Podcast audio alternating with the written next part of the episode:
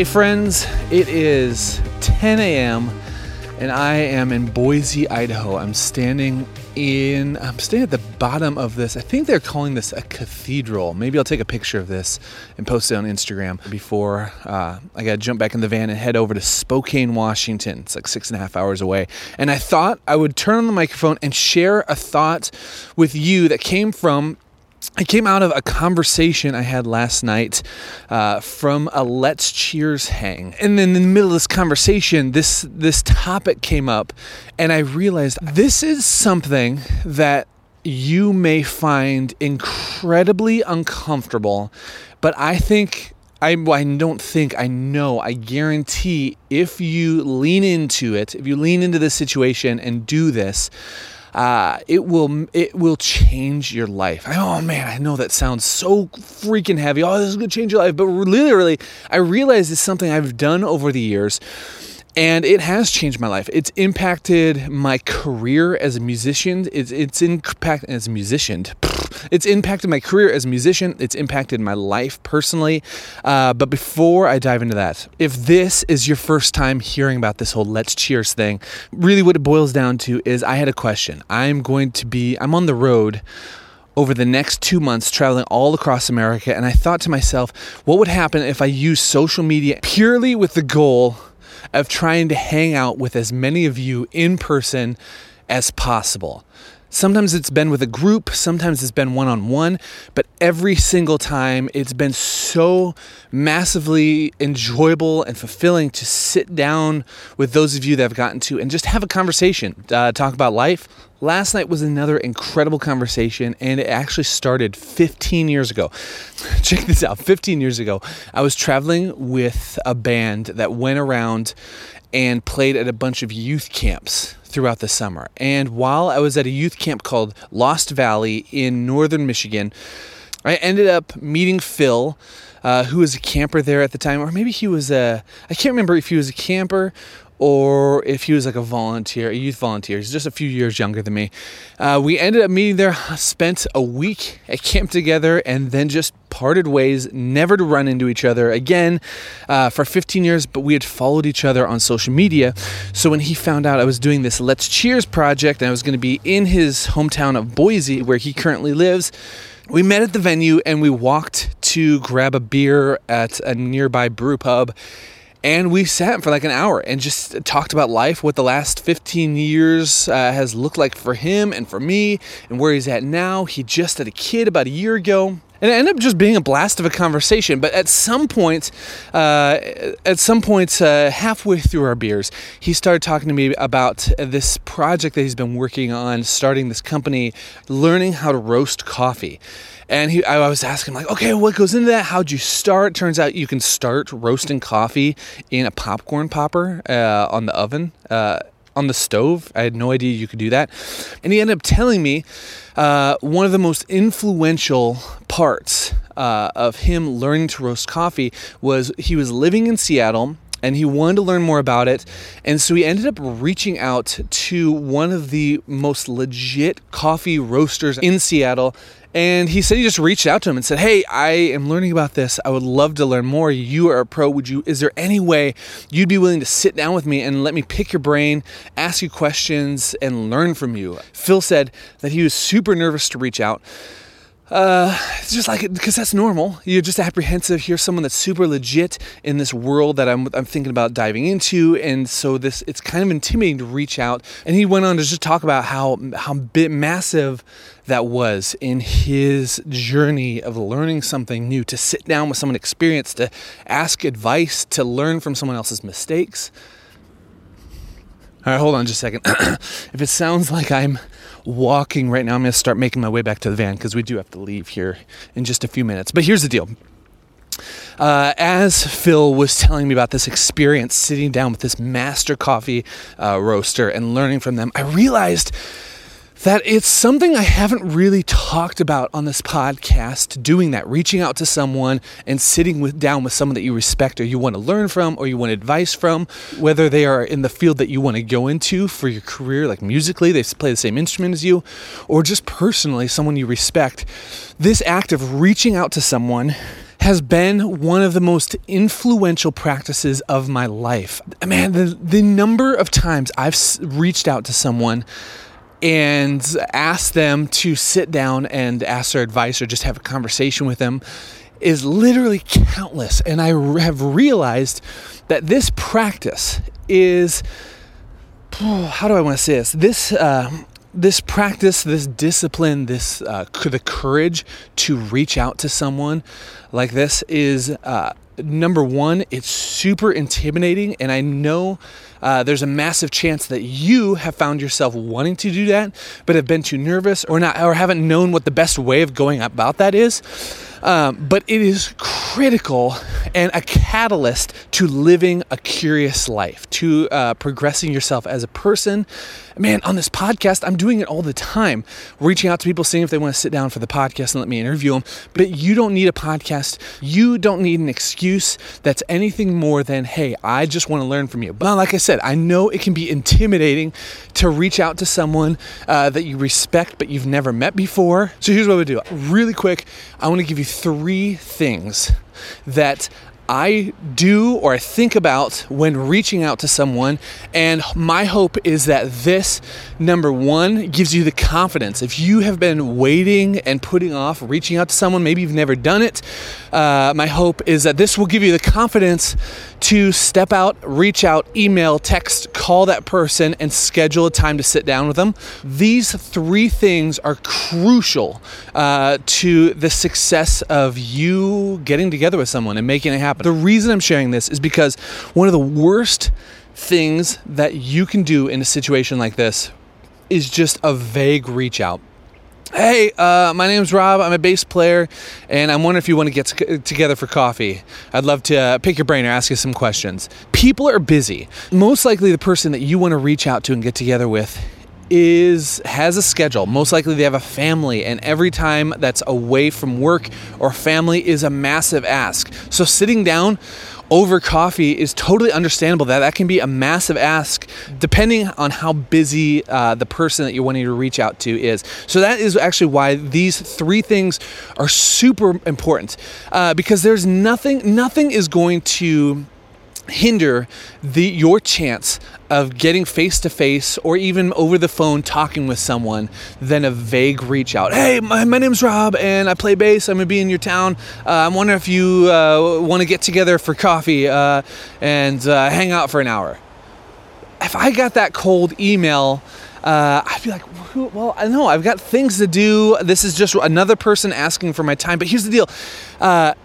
People want to share what they've learned. People want to help out other people and send the elevator back down. People want to feel like they're making a difference in other people's lives. But it's these vague reach outs that I've heard people doing in conversations that just crush me, because I feel like it's one of the easiest things to think about when you're reaching out to someone that can set you up for success in the situation. Okay, I'm gonna just burn through these. Here's the three things that I would think about. Number one, the first thing you need to do when you reach out to someone, no matter if you're reaching out via text, you're DMing someone on Instagram, or you're sending an email, the first thing you should always do in this communication is introduce yourself, who you are, and why you think that they are awesome or why you respect them. Now, this isn't sucking up to someone. This isn't blowing smoke up someone's butt. This is genuine, not manipulative.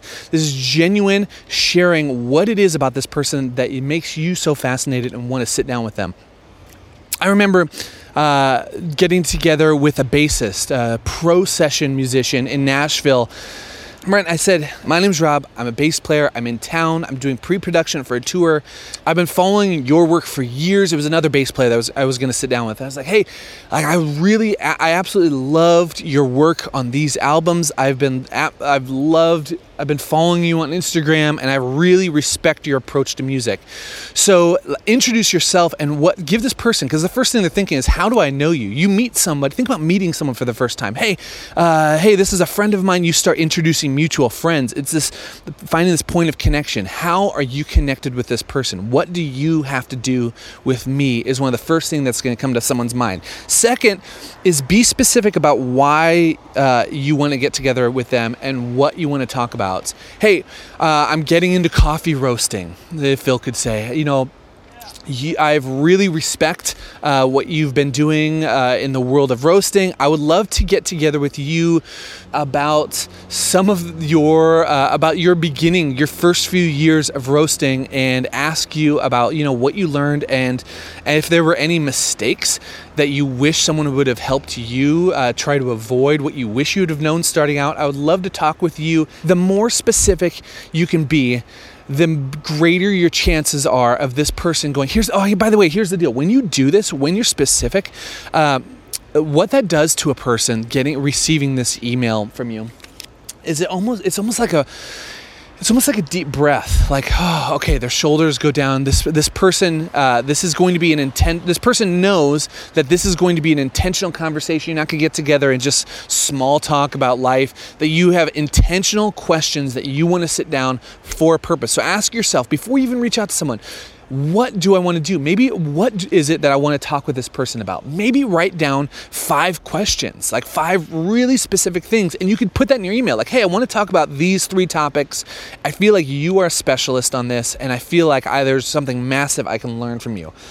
And hey, speaking of specifics, give a specific amount of time. Because those vague emails, just like, hey, can we get together? Well, why don't you say, is there any way that I could steal you for 1 hour over coffee? Let me buy you coffee. Let me buy you a beer and have you for an hour and a half of your time. Or be specific about the amount of time. Keep it around an hour. That's plenty of time. That's doable. Hey, and speaking about the time, the third thing I always do is I want to make it as easy as possible for this person to say yes and commit to a date and time. So instead of making the mistake that I've done a bajillion times of reaching out to someone and saying, hey, is there any time we can get together? Then you're starting out. Is there any time, or what location works best for you? This person instantly is feeling, oh, okay. Here's 10 more emails back and forth, setting up a date and time and location. That's just that much more work on their end of getting them to say yes to getting together with you. So how about this? How about you do a little research? See, hey, are they a session musician? Where do they work in town? Do you know what part of town they live in? It could be anything as specific as, hey, I'm going to be in town next Tuesday, and I'm wondering if you have any time between noon and 6 p.m. I would love to grab coffee or a beer. I know there's a location near you. We can do that there. Or if your schedule's a little bit more flexible and they are busier and their time is a little bit more scarce, you could say, hey, is there any time in the next 2 to 3 weeks that you would have an hour to sit down and I could grab you coffee? We can meet near your studio. I know this coffee shop is just a couple blocks away. We can meet there or at this bar.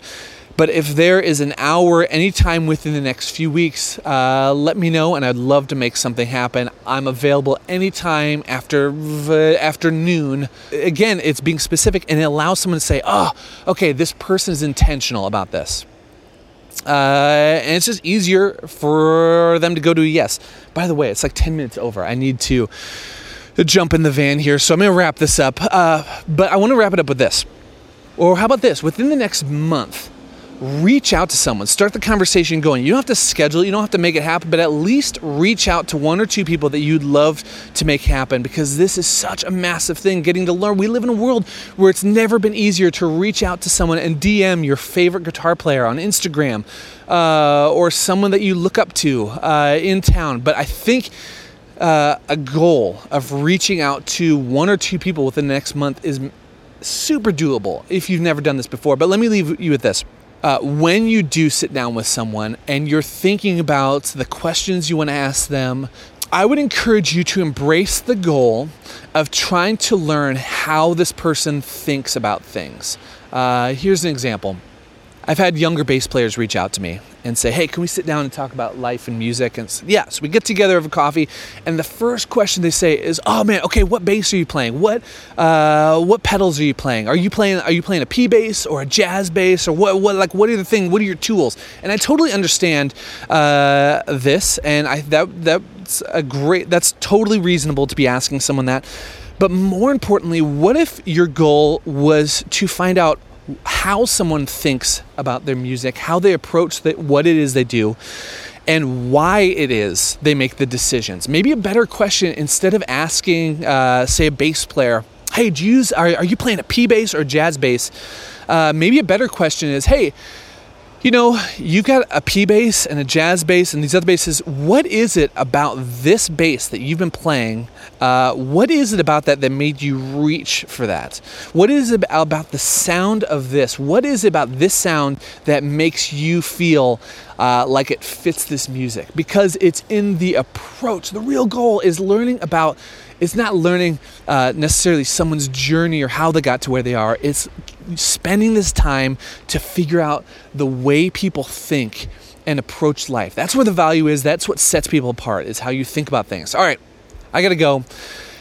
Gotta jump in this van. I feel like I'm just like deep in this. I wish I was having a conversation. I feel like I'm cutting this short, but wherever you are, my hope is that you reach out to someone with confidence and courage, but also humility, and you do it in a way that's specific and intentional to make the most out of your time, man, because this is the coolest thing.